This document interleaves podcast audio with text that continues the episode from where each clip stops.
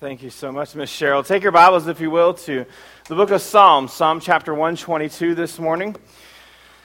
The book of Psalm, chapter number 122. I'm so glad that you're here today. We are uh, beginning a new series of messages entitled I Love Sundays, making Sunday the best day of the week. And I don't know about you, but uh, when Sundays come around, um, I, I enjoy coming to church. Amen? Oh, good, you're with me today. Um, I enjoy being here. Look at that. You can even smile. I love that. Uh, you should stand in my. No, don't do that. Um, it, smiling is a good thing. Enjoying coming to church. And, um, you know, over the next few weeks, I just want to share with you from the Word of God why Sunday should literally be the best day of the week uh, for all of us. Uh, and I know that payday is a real good day of the week. Right? You know that. Um, and if you're retired, I know I think it's like the first Thursday of the month is a really good week, or a really good day of the week. Uh, but Sunday should be our best day of the week, a day that we look forward to. Uh, and today I want to speak to you on this subject of the right kind of Sundays can change your life. The right kind of Sundays can change your life. Well, before I do that, uh, I want to share a story with you that I got uh, uh, found this week. It says um, a little boy was attending his very first wedding. And uh, after the service, his cousin asked him this very important question. Said, How many women can a man marry? Two little children. And the little boy said, Oh, that's easy, 16. She said, 16? How do you know that? He said, Oh, it's easy. The preacher told us. Four better, for worse, for sickness, and for health. well, there you go. you, won't, you won't get anything else out of this sermon other than remembering that 16 was the number. But uh, I'm glad that you're here today, and uh, I want to share with you a revolutionary thought this morning. And uh, here it is. It's very simply Sunday was meant to be the very best day of your week. Sunday was meant to be the very best day of the week. Many of us grew up in situations where, unfortunately, Sunday might have been a little bit boring, or Sunday was a rat race, or for some of us, we grew up in homes where Sunday was just another day of the week. Uh, others grew up, uh, up in homes where Sundays was somewhat of a disappointment uh, because it was supposed to be a family day or a day off, but nothing ever happened because the family never seemed to get together, or the wrong things began to happen in our mind, like you had to do yard work and or you had to do uh, chores with dad all day long. And so, for some of us, as we remember our Sundays, and this could be even your Sundays today, uh, it's all different different type of things that, that we were faced with. For some of us, Sundays were very odd days because they were days that we had to go stay with a non custodial parent. That's the type of family uh, that I grew up in. My sisters and my brothers, of course, they're all uh, uh, by um, uh, stepbrothers in, in, a legal sense, but I consider them my brothers and sisters. But on Sundays, it was the day that, their Saturdays, it was the day that they all left and uh, went to their non custodial parents. And so it was a, a, a, different kind of day at our house. Others of us grew up in uh, homes where Sunday was full of conflict because church was mandatory, but no one was ever ready to leave on time. So the whole family competed for the bathroom. They bumped into each other, scrambling for breakfast in the kitchen, wolfed down their full food, and bolted for the door. And then they argued with each other all the way to church. Let's pray and have the invitation right now, all right? Uh, and uh, but then you were miraculously healed and acted like saints the moment you hit the parking lots. Boy, a lot of you related with that, didn't you? Uh, that's why we have such a long driveway at North Point. That's right. Covered by trees. That's right. Get you where you're going to get ready for it. But Sundays were different for all of us. But I have good news for you today. Sundays were never meant to be that way. Sundays, actually, God made Sundays for you and me. You say, Pastor, what do you mean? The Bible says in Mark chapter 2 and verse number 27, I love this verse, and he said unto them, The Sabbath was made for man. You see that?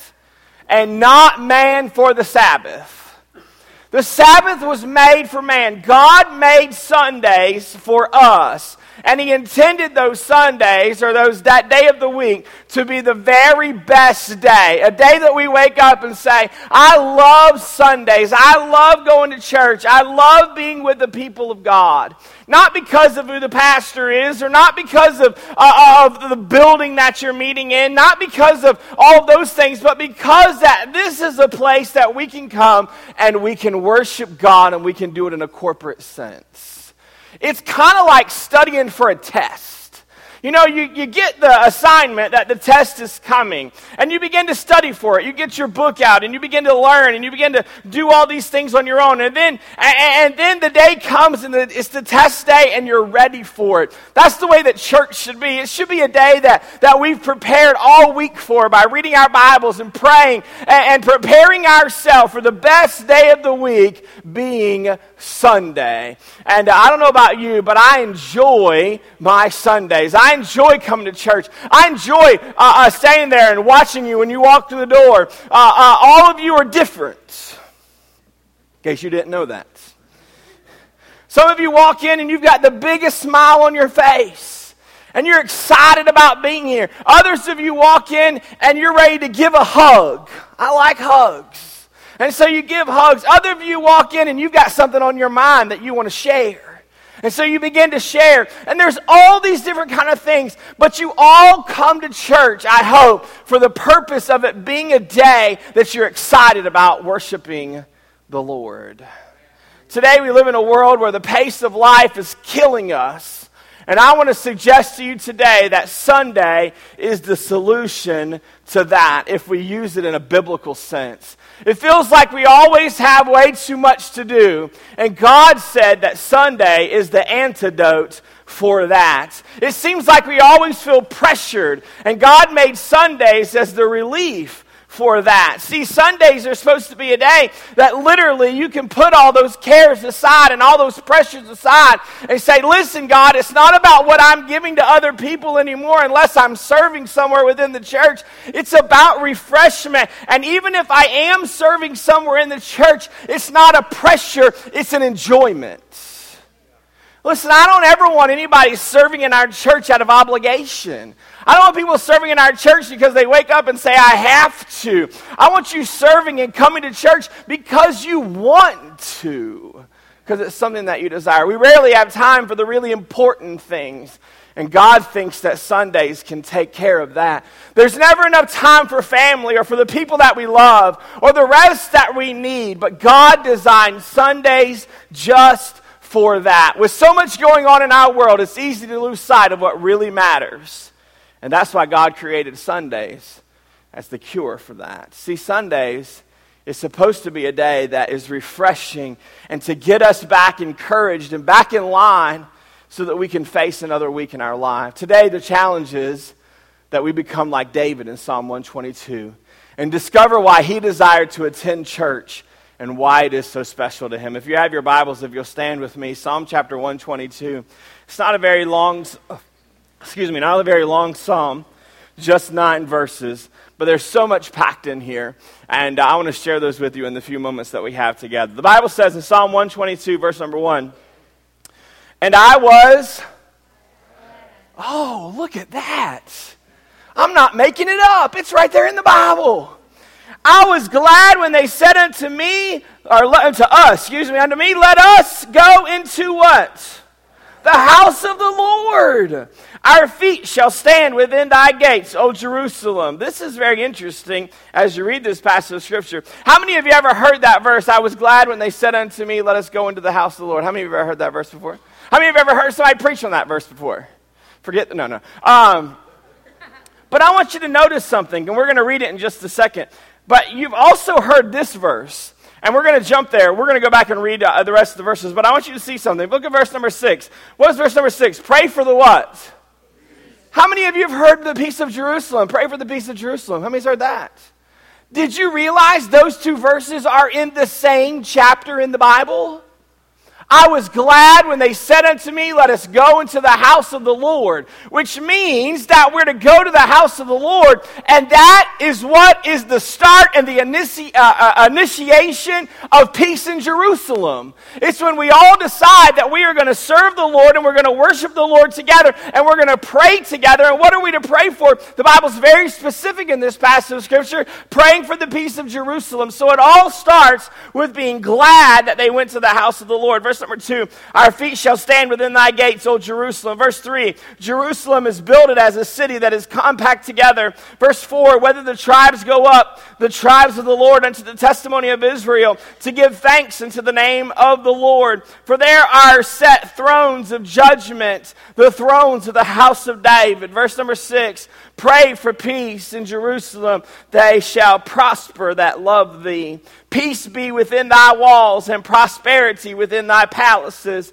For my brethren and companions' sake, I will say, Peace be within thee. Verse number nine. Because of the house of the Lord our God, I will seek thy good. Our Father in heaven, Lord, I pray that you'll bless the reading of your word.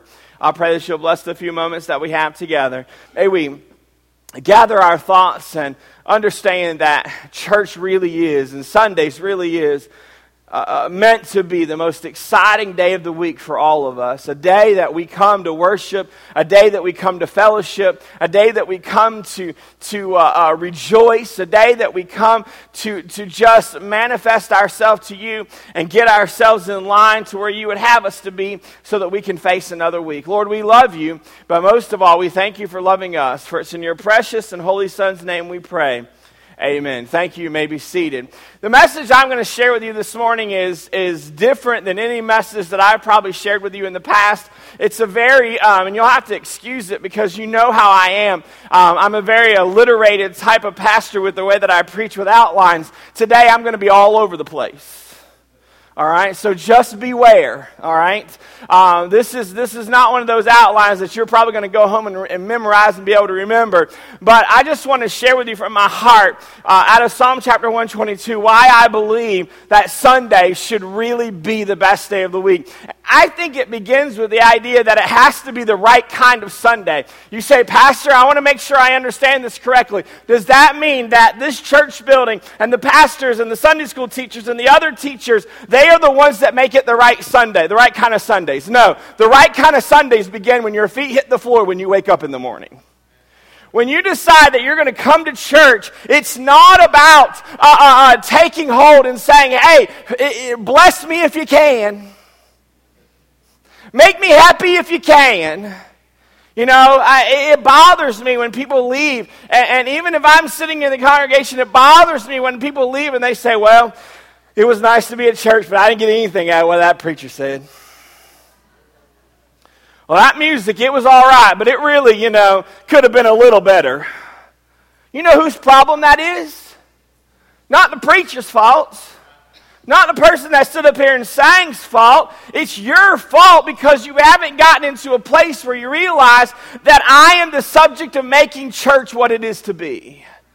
So today, we're going to look at it from the book of Psalms and just from some other passages of Scripture. If you're in the habit of taking notes, you can look in your outline there on the back of your bulletin. First of all, the reason that David liked to come to church and thought that Sundays was the best day of the week is because he liked being with God's people.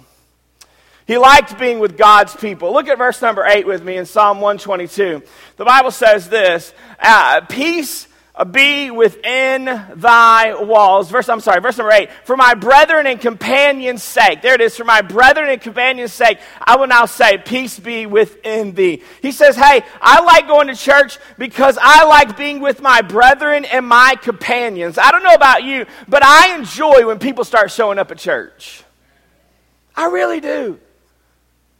About uh, uh, uh, you know, I get here about 6.30, 6.45, and, and uh, I get everything settled that I feel like I need to get done before everybody gets here. And, and then I kind of just mosey around. And then the first car arrives, and I get a smile on my face. Because I like when people start showing up. You know, because I don't like to be by myself. It gets lonely.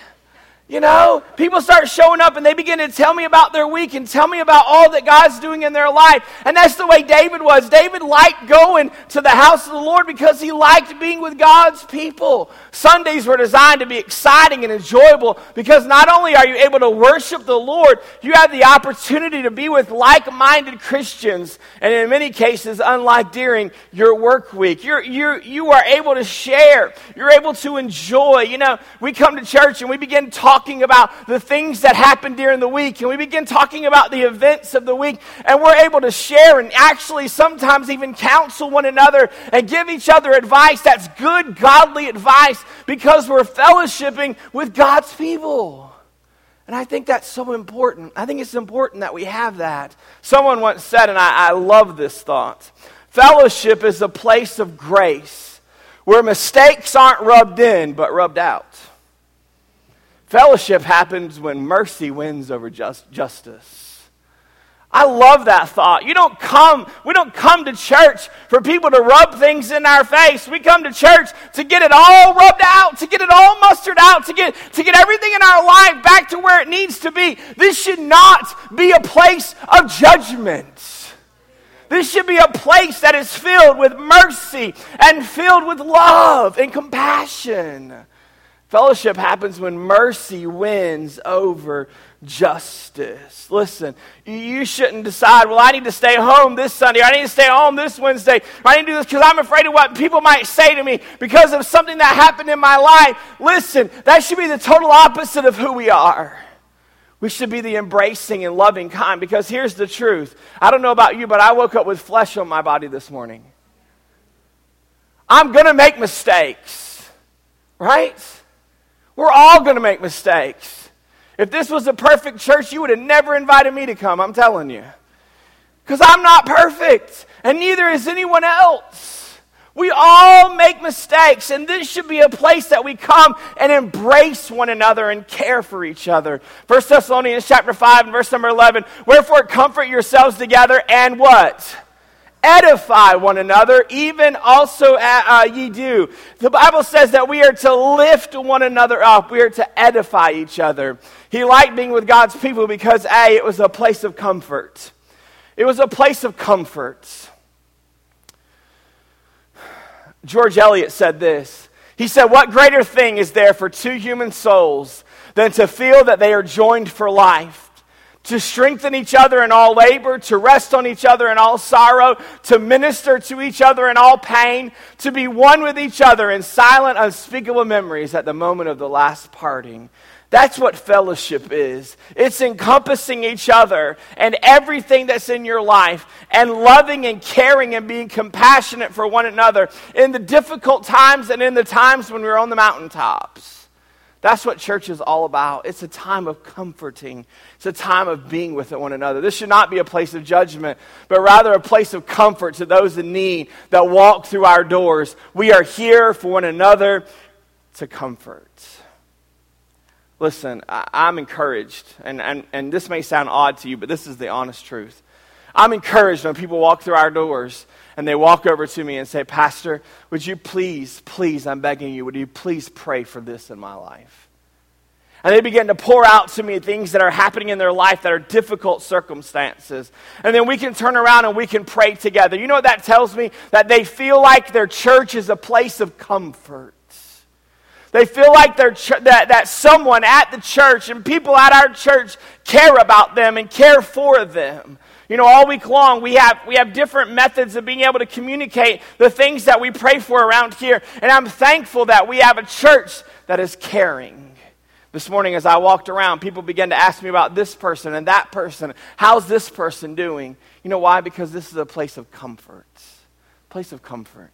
Not only should be a place of comfort, it should be a place of edification, a place that we lift one another up. listen to me this morning. I know, and I'm going to be honest with you. I know that we all come in with different struggles and different problems every Sunday. I do know that. But this is what I also know that when you just ask, when you just take a moment to edify someone, when you just take a moment to say, I want you to know that I'm praying for you, when you take a moment just to say, hey, listen, I want you to know that I'm going to help bear that burden that you're going through, there is nothing like knowing that someone is praying for you. There's nothing like knowing that someone is going to edify you and encourage you. That, that goes a, a long way. It goes a million miles to know that someone is there praying for you. Many of you know the story of my sister and uh, my sister contracting uh, stage four uh, breast cancer and uh, me coming to the church. And of course, you know that I was very upset, and, and, and, and God, was, God was already beginning to work in her life, and we didn't even know it. And then she began to go through these different stages in her life with cancer and, and, and through four treatments. And, and it was 12 week span of those four treatments. And every single week, every single time I would walk through this door, without, without hesitation, somebody would say, Pastor, I just want to know how your sister is doing. Pastor, I just want you to know I'm praying for your sister. Pastor, what's the update on your sister? And, and, and, and I'd get texts and I would get Facebook messages. And, and you know what that did for me? That edified me. And it's the same way that's happening with you. And then now we can stand here today and I can tell you that after four treatments in stage four cancer, there is not a cancer cell in her body.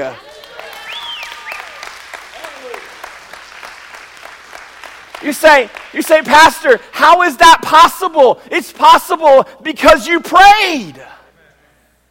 It's, it's not nothing to do with those doctors or that chemo or anything else. It's because the people of God edified one another through prayer. I'm telling you today, prayer works. And this needs to be a place that we lift one another up and encourage one another and strengthen one another. Romans chapter 15 and verse number 2, the Bible says, Let every one of us please his neighbor for his good to what? Edification edification, lifting one another up. We live in a world that is full of discouragement and defeat. Therefore, church should be a refuge of encouragement and a refuge of strength. C.S. Lewis said the next best thing to being wise oneself is to live in a circle of those who are.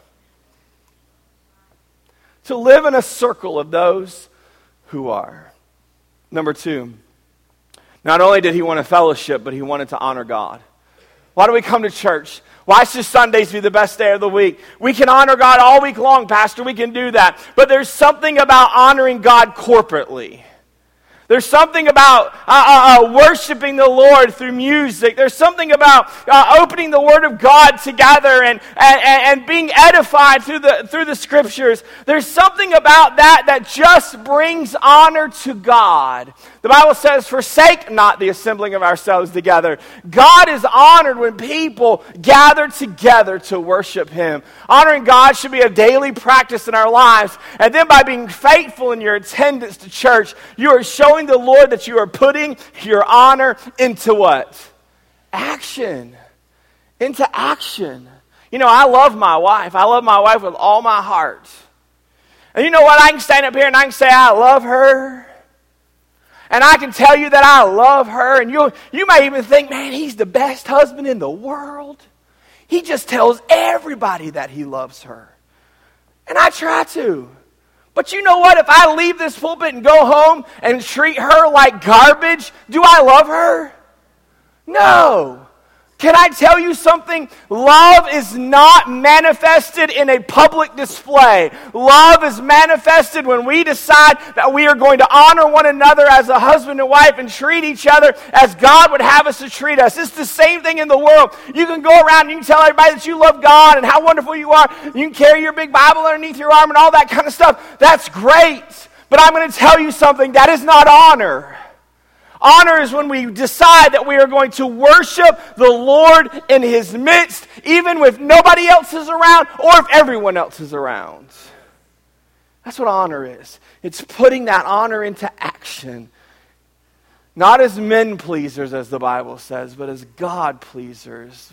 Isaiah 25, 1 says, O Lord, thou art my God. I will exalt thee. I will praise thy name. Why? For thou hast done wonderful things. Thy counsels of old are faithfulness and truth. I will extol thee. I will honor thee. No person was ever honored. Uh, Calvin Coolidge said this. No person was ever honored for what he received. Honor has been the reward of what he gave. And I don't know about you, but Jesus Christ gave the ultimate sacrifice. He gave his life. It is at minimum that we should honor him, that we should edify him, that we should lift him up because of what he did for us. How do we honor him? First of all, we honor him with our lips. We honor him with our lips, with the things that we say.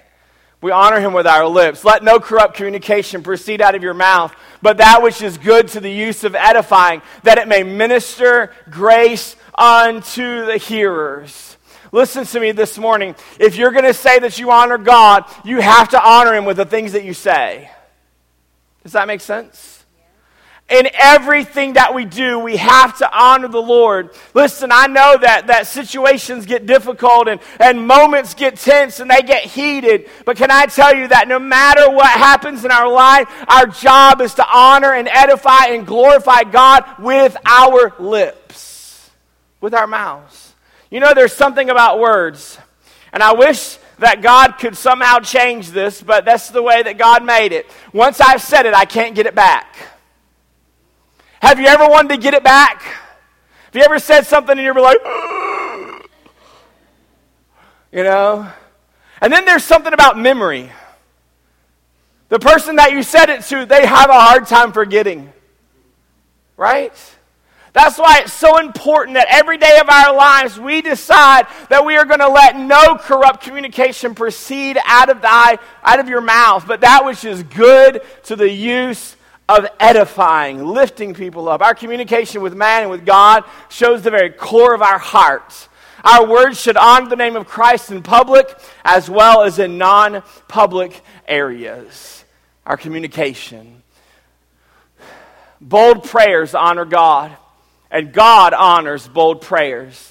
God isn't offended by your biggest dreams or your boldest prayers. He is offended by anything less. If your prayers aren't impossible to you, then they are insulting to God. You say, Pastor, what are you, where are you going with this idea of the lips to prayer? I want you to know something this morning that when it comes to the things that we honor God with, do not be afraid to open up to God with your mouth and, and literally tell Him the needs of your heart and your life because He already knows them. So be bold in your prayers. So many times that when we pray to God, you know, we're like, Lord, uh, uh, would you please bless this and would you please help this? Listen, that's not boldness. Boldness is saying, God, this is the problem that I have in my life, and I'm claiming you today that you are going to answer it according to your will. It's boldness in who we are. It's boldness. Honor Him not only with your lips, but with your life, with everything that you do. Honor Him with your life. Whether therefore you eat or drink or whatsoever you do, do all to the what? Glory of God. Do all to the glory of God. Look at me, church, for just a moment. And if you don't get anything else out of this message, I want you to get this. No matter who you are in this room today, there is someone that's looking up to you. There is someone who sees you as an example. And the Bible tells us that as Christians, whether therefore you eat or you drink or whatsoever you do, do all to the glory of God. Everything that we do in our lives should bring honor and glory to Him. You say, Pastor, uh, uh, uh, uh everything, every moment of every moment of our lives should bring honor and glory to Him. Because if we're not bringing honor and glory to Him, we're doing just the opposite. That's why it's so important that we honor him with our lips and with our life. Everything in our lives should be pointing ourselves and others to Christ. We should be God honoring people with our lives so that we may see Christ in our lives and others see Christ in our lives. Take a step of faith when God gives you a vision because you trust that the one who gave you the vision is going to make provision. And for the record, if the vision is from God, it will most definitely be beyond your means. Listen, if God tells you to do something with your life, do it. Whatever it is that God tells you to do, just do it. Let me tell you why you love Sundays. Because Sundays are a day that we come to church and we can be challenged to live a life that is uh, pleasing to God. Number three, and I'm going to be quick, he wanted to do what God asked him to do.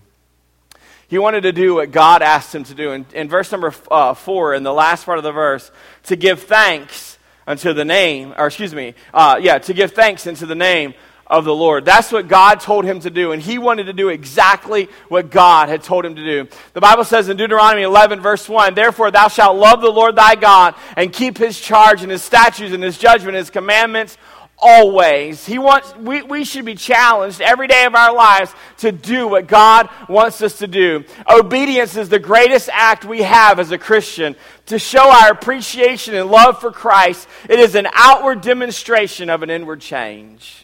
It's an outward demonstration of an inward change. Elisabeth Elliot said it this way God is good. Because He is God, He is worthy of my trust and He's worthy of my obedience. I will find rest nowhere but in His holy will that is unspeakably beyond my largest notions of what He's up to.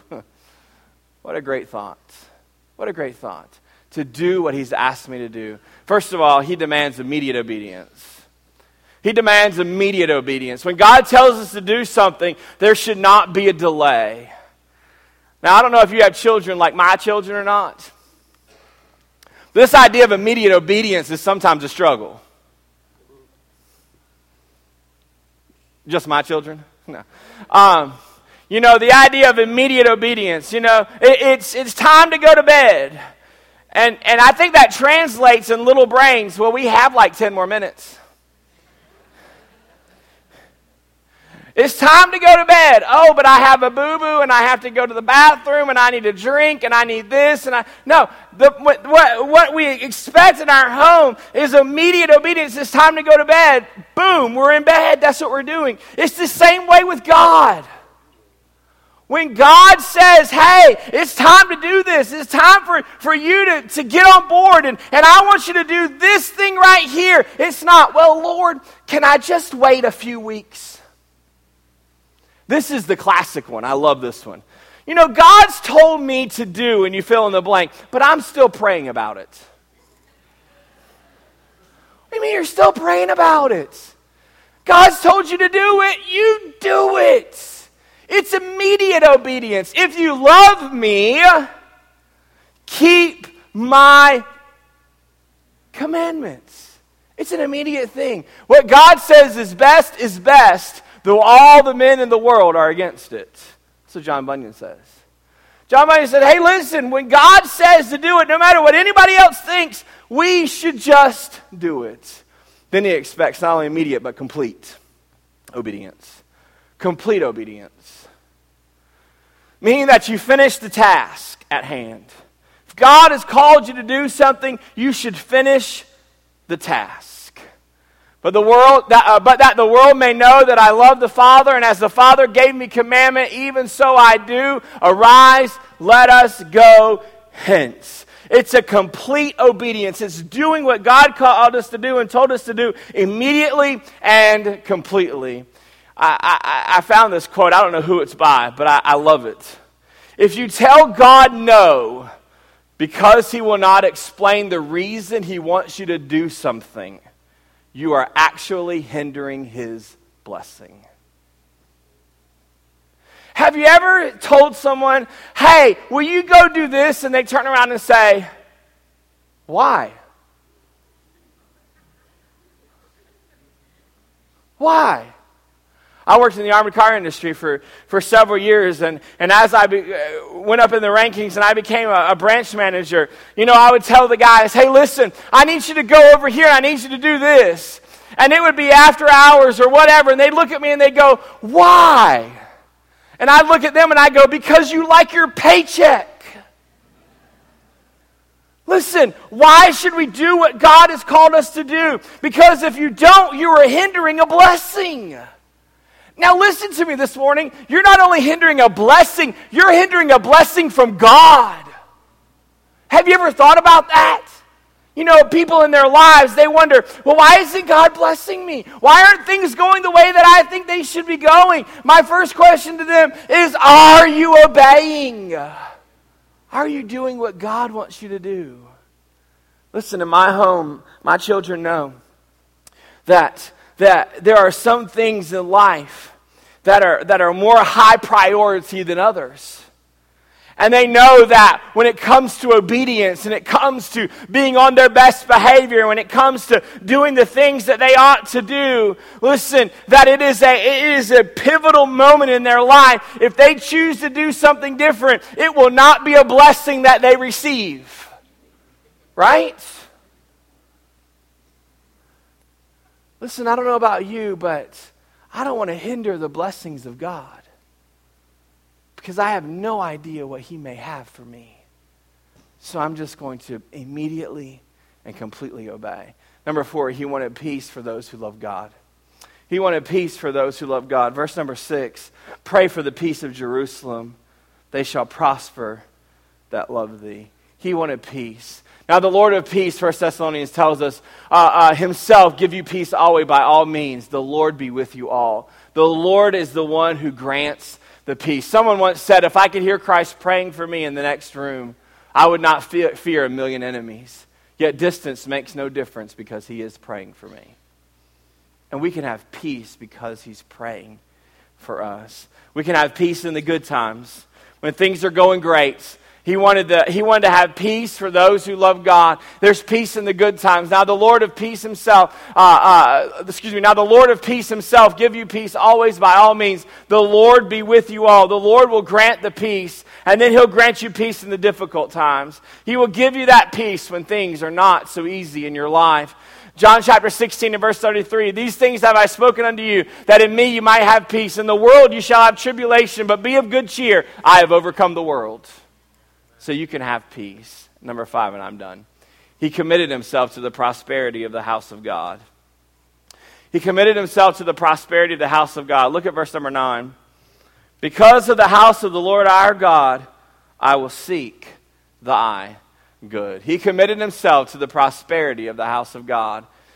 Ephesians chapter 2 and are built upon the foundation of the apostles and prophets, Jesus Christ himself being the chief cornerstone, in whom all the building fitly framed together go to an holy temple of the Lord, in whom you also are builded together for an habitation of God through the Spirit. It is a moment that we want to allow the, the, uh, the reason that we want to go to church is because we want to allow the church of God to prosper. He was committed to faithfulness. He was committed to faithfulness. He was committed to coming no matter what. Uh, the Bible says in Hebrews 10 25, you know the verse, not forsaking the assembling of ourselves together. He wanted to meet together, and then he was committed to serving. He was committed to serving, to serving the Lord, with goodwill, doing service as to the Lord and not to men. See, Sunday should be the best day of the week. It should be a day that we're excited about serving God because of what God's promised to those that do not forsake the house of God. I want to give you some, some statistics and I'll be done. I think you'll find these interesting. These are actually statistics that were rendered together by secular psychologists or sociologists, and they've studied the benefits of church attendance. Now, I want you to follow this for a minute. What they have found is that those who attend church regularly, number one, they live seven and a half years longer than those who don't. And yet, some people say they don't have time for church right? These are, these are secular sociologists that are doing this study. They live seven and a half years longer than those who don't. They, they are 56% more likely to have an optimistic life outlook than those who don't. Right? A good outlook on life. They are 27% less likely to be depressed. And that's huge in this day and age. I'm just being honest with you. 27% less likely to be depressed they are 35% less likely to get divorced. Now, that's a big number. I know it doesn't seem like a big number, but that is a big number. 35% less likely to get divorced. They have a higher average or higher average levels of commitment to partners, higher levels of marital satisfaction, less thinking and talking about divorce, and lower levels of negative interaction. And they achieve higher grades. Get your kids in school. Um, and practice better time management.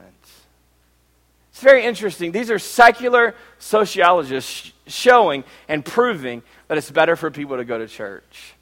There is no way to convince me that church attendance on Sundays is optional. So today, let us all fall back in love with Sunday. I don't know about you, but today we have that opportunity to fall in love with church all over again and to realize once again that Sunday is the best day of the week. I don't know about you, but I love Sundays. It's different for me for, for Sundays, as you can only imagine. But I'm, gonna be, I'm just going to shoot straight with you for a moment.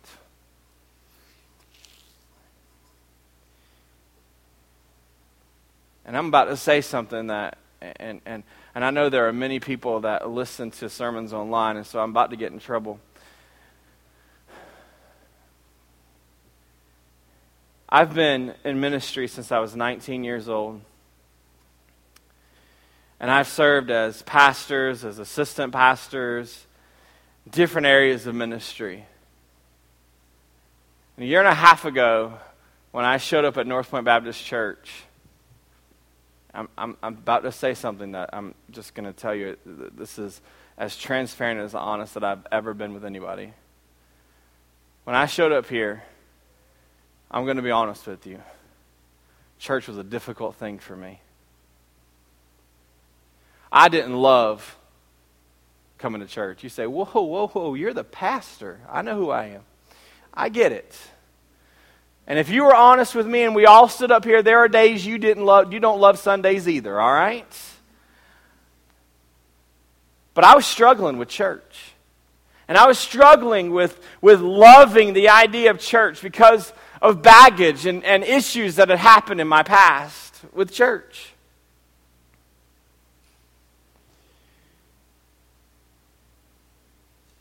And when I showed up here, I found a church that God has placed us in and that God has placed you in as a place that we can fall in love with church. I don't wake up and dread coming to church. I don't wake up and wonder, is church going to be fun today? Is it going to be exciting? Are people going to be excited about being at church? No, I wake up and I say, who's the first one that's going to be there? Who, who am I going to greet? Who am I going to be able to encourage? Who's going to be encouraging me? Church is now a, a time that honestly, I have just fallen in love with the idea of coming to church. Now, let's be honest with each other. And I've told you, I'm going to be transparent like I've never been before. Some of that was my problem. Right? But some of it was also the problem of individuals that have turned church into an organization and into something that, that is uh, uh, uh something that is required, something that is clicked together, something that, that is formed that nobody can get into. That's not church. That's not church at all. Church is something that we come to, that we open the arms like Jesus did on the cross, and we invite everybody in.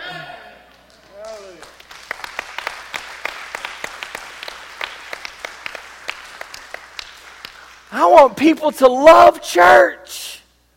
Listen, I want my kids to love church. I don't want them to wake up and say, Daddy, are we going to church? This is, I, this is the honest truth. This is my Samuel. My Samuel, he said, this is what he'll say to me. We'll come to church today and we'll go home, we'll eat dinner, we'll wake up next day. Now he'll say, Daddy, we have two days until church. I'm telling you the truth.